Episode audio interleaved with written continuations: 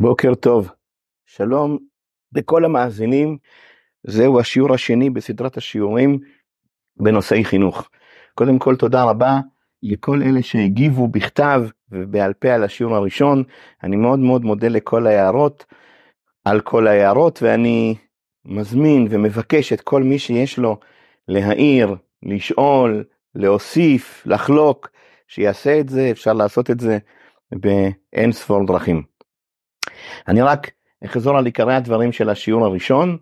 השיעור הראשון, בשיעור הראשון סיפרנו את המשל על אותו פסיכולוג מקסיקני והגדרנו את נושאי החינוך בשלושה דרכים, שלושת דרכי החינוך. דרך אחת זה למצוא פתרון כאן ועכשיו, דרך שני זה למצוא פתרון רציני ועמוק, והדרך השלישית היא שיש נושאים שצריך להתעלם מהם. כמובן צריך לדעת מתי להשתמש בכל דרך וזאת תורה גדולה, ונדבר עליה בעזרת השם בהמשך. כעת אני רוצה לדבר על נושא אחד בחינוך, שהרבה ספרים שעוסקים בחינוך כותבים את הנושא הזה בסוף, אבל אני חושב שהנושא הזה צריך לבוא בהתחלה. בהרבה ספרים שעוסקים בחינוך, איפשהו בסוף הספר כותבים, נו, וכמובן מה שחשוב זה שצריך להתפלל, צריך לבקש מהקדוש ברוך הוא, העיקר זה סייעתא דשמיא, אנחנו צריכים לדעת וכולי וכולי וכולי. את כל הדברים האלה אנחנו מכירים, אבל אני חושב שהנושא הזה חשוב, חשוב מבחינה חינוכית. זאת אומרת, אני לא רוצה עכשיו להסביר את חשיבות התפילה ולדבר על חשיבות התפילה. אני גם לא רוצה לתרץ את הקושייה העקרונית בנושא התפילה. הרי ממה נפשך? אם הקדוש ברוך הוא רוצה לתת לנו, אז הוא ייתן, ואם הוא לא רוצה, אז הוא לא ייתן. מה בדיוק המטרה של התפילה? התירוצים מהקושייה הזאת ידועים, אין לי מטרה לעסוק בזה כאן. השיעורים האלה הם שיעורים בחינוך, ואני רוצה להסביר למה התפילה חשובה מבחינה חינוכית. וזאת משתי סיבות. נתחיל עם הסיבה הראשונה. נשאל ילד, מה אתה רוצה להיות כשתהיה גדול? נגיד כל מיני דברים, אחד יגיד ראש ישיבה, אחד יגיד עורך דין, אחד יגיד רופא, אחד יגיד אינסטלטור. אגב זה מאוד מאוד מעניין, אני שאלתי המון המון נערים מה הם רוצים להיות כשהם יהיו גדולים, ושמעתי המון תשובות. התשובה היפה ביותר ששמעתי זה נער אחד שאמר לי את האמת, אני רוצה להיות פנסיונר. אבל זה סיפור אחר. בכל אופן, אנשים או נערים בגיל 14, 15, 16, 17, יש להם חלומות. ואם נחשוב טוב נראה שכל החלומות אפשר לתמצת אותם במילה אחת, פרנסה. הם רוצים שתהיה להם פרנסה בצורה מסוימת, או פרנסה או תפקיד בחיים. על זה הם חושבים, זה החלום שלהם, זה מה שהם רוצים להיות. רק בגיל יותר מאוחר, בגיל 19, 20, 21, 22, מתחילים כבר לצרף לחלום הזה עוד סעיף, וזה אישה. אדם רוצה שתהיה לו אישה, אישה כזאת, אישה אחרת, הוא מדמיין איזה סוג של אישה הוא רוצה, אישה נחמדה, אישה רועשת, אישה קופצנית, אישה שקטה, אישה נעימה, אישה חכמה, כל אחד חושב איזה אישה שהוא רוצה. מה קורה לאנשים בני 40?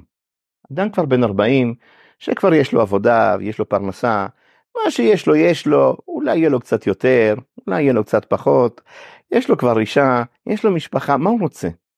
מה רוצה אדם בן 40? נתבונן ונראה שאנשים בני 40, 45, 50, 55, אנשים בגיל, בגילאים האלה רוצים כל מיני דברים, אבל הדבר הכי גדול שהם רוצים זה נחת מהילדים.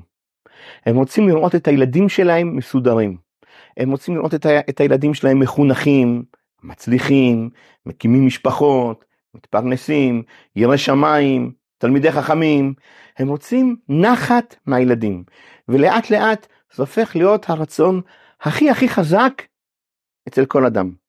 והמון אנשים מוכנים להשקיע בכך זמן וכסף וכוחות, הון עתק, במה? בנחת מהילדים. אבל הבעיה היא שאם אנחנו נזכרים לעסוק בזה בגיל 40, זה כבר קצת מאוחר. בגיל 40 הילדים שלנו כבר כמעט בני 20. עכשיו אתה נזכר לעסוק בזה?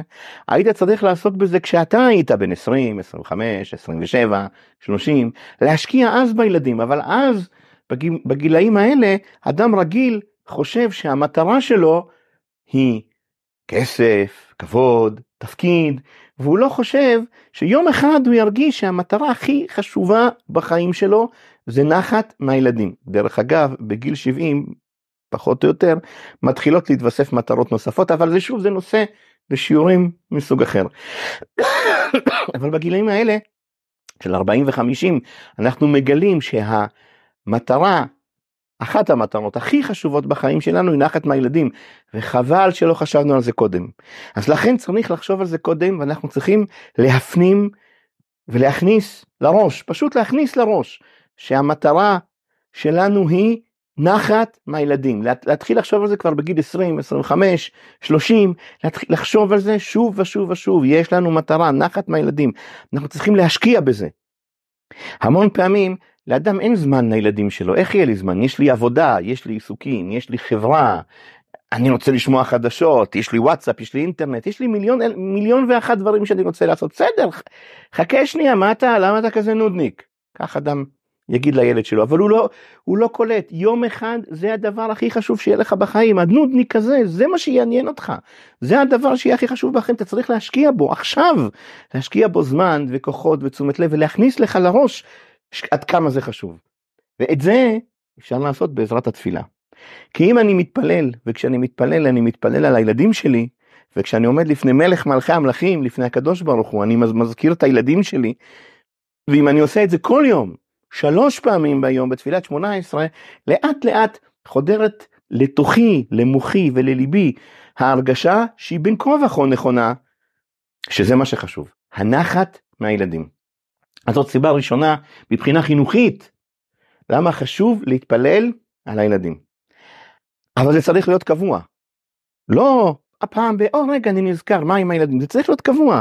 בכל מיני מקומות בתפילה אתה חונן לאדם דעת חוננו מאיתך דעה בינה והשכל מה זה חוננו למי לי. ולמי עוד? בטח לילדים שלי. למוישה לחיים ליוסי לדינה לברכי לכל הילדים. אני צריך לחשוב עליהם. אני רוצה שתיתן להם דעת. השיבנו אבינו לתורותיך וקרבנו מלכנו לעבודתך ואחזירנו בתשובה על מי אני מדבר? על עצמי, נכון, לא רק על עצמי, על כלל ישראל, כל הכבוד. תחשוב על הילדים שלך, על הילד הזה ועל הילד הזה, רגע, במה אתה בדיוק רוצה שהוא יחזור בתשובה היום? וכן הלאה וכן הלאה וכן הלאה, רפאנו, ברך עלינו, וכן הלאה וכן הלאה, לחשוב, לחשוב על הילדים בתפילה, זאת סיבה אחת, כדי שנתרגל שזה חשוב. אבל יש עוד סיבה, סיבה חינוכית, אני לא מדבר בהלכות תפילה, סיבה חינוכית למה זה כל כך חשוב להתפלל על הילדים. כשאני מתפלל, אני בעצם מכניס את עצמי להרגשה שאני לא מסוגל לבד. לא הכל אני יכול, לא הכל אני מבין, לא הכל אני יודע, אני חייב עזרה, אני זקוק לעזרה. זה בעצם מה שהתפילה מחדירה בי. זאת הרגשה מאוד מאוד חשובה מבחינה חינוכית. דיברנו בשיעור הקודם שחלק גדול וחלק חשוב בחינוך הוא להקשיב לשני, להקשיב, להבין מה הוא רוצה, להבין מה הוא צריך, להבין מה עשה לו טוב, להבין מה הרגיז אותו, מה העציב אותו, להבין, להבין, להבין. אבל אם אני חושב שאני כבר יודע הכל, ואני מבין הכל, אז אני לא צריך להקשיב, אבל אני יודע. אבל זה החידוש הגדול.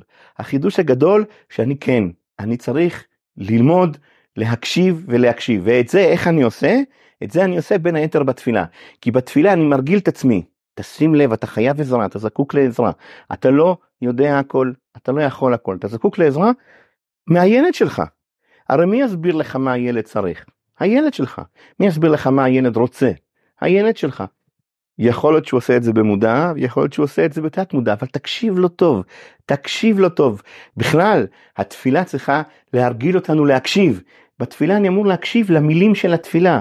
המילים של התפילה הרי יכולות, יכולות להיות כל כך יפות. כל כך מרגשות, כל כך טהורות, הן עושות לנו את זה, אבל רק ביום כיפור. אנחנו צריכים להתרגל להקשיב למילים של התפילה ולהגיע למצב שאני מסוגל להקשיב למילים שאני בעצמי אומר.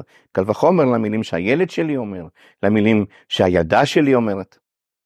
אז לכן תפילה זה דבר מאוד מאוד חשוב מבחינה חינוכית, אני לא מדבר כרגע על עצם התפילה שהיא חשובה וסגולית ומוסיפה סייעתא דשמיא, חוץ מכל הדברים הפשוטים האלה. מבחינה חינוכית, תפילה זה דבר חשוב.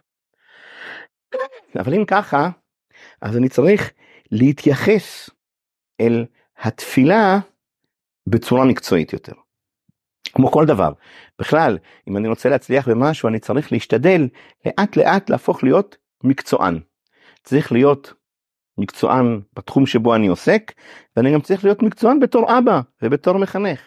להיות מקצוען, וחלק מהמקצוענות היא מקצוענות בתפילה. נשאל כל אחד שרוצה להיות מקצוען, מה הוא צריך לעשות? הוא צריך שתהיה לו תוכנית. תוכנית לטווח רחוק, לטווח בינוני, תוכנית לטווח קצר, הוא צריך דברים שיזכיר לו לעשות את התוכנית הזאת. בתפילה? על מה אתה מדבר בכלל?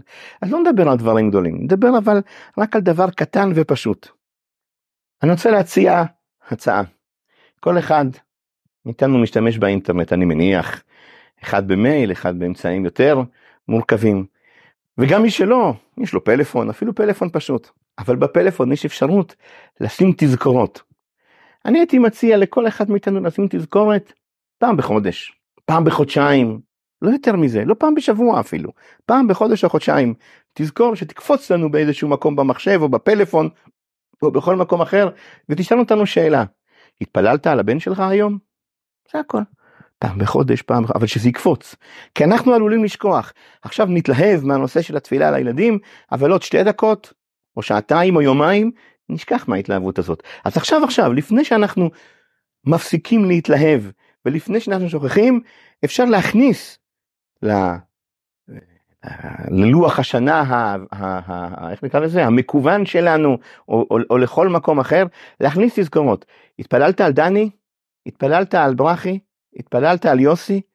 פעם בחודשיים, לכתוב את התזכורת הזאת. ומי שרוצה להיות עוד יותר מקצועי, אז הוא יכול לעשות משהו עוד יותר גדול. תכתוב לעצמך תשובה. שם, איפה, ש, איפה שבמקום שבתזכורת, תכתוב, כן, התפללתי על זה וזה, כך וכך.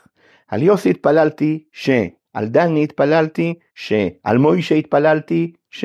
תכתוב, תכתוב מה התפללת.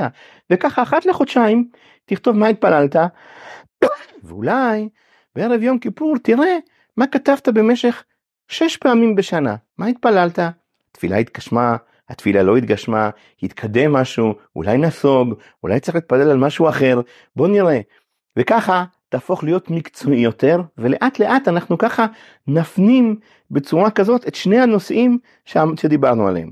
נושא אחד, את החשיבות העצומה שאנחנו נותנים לנחת מהילדים, ונקודה שנייה, את העובדה הזאת שאני חייב ללמוד, חייב להבין, לא הכל אני מבין, לא הכל אני יודע, אני חייב ללמוד, ובעצם גם את הנקודה השלישית, אני אט אט יהפוך להיות מקצוען. כפי שאמרנו, עד כאן השיעור.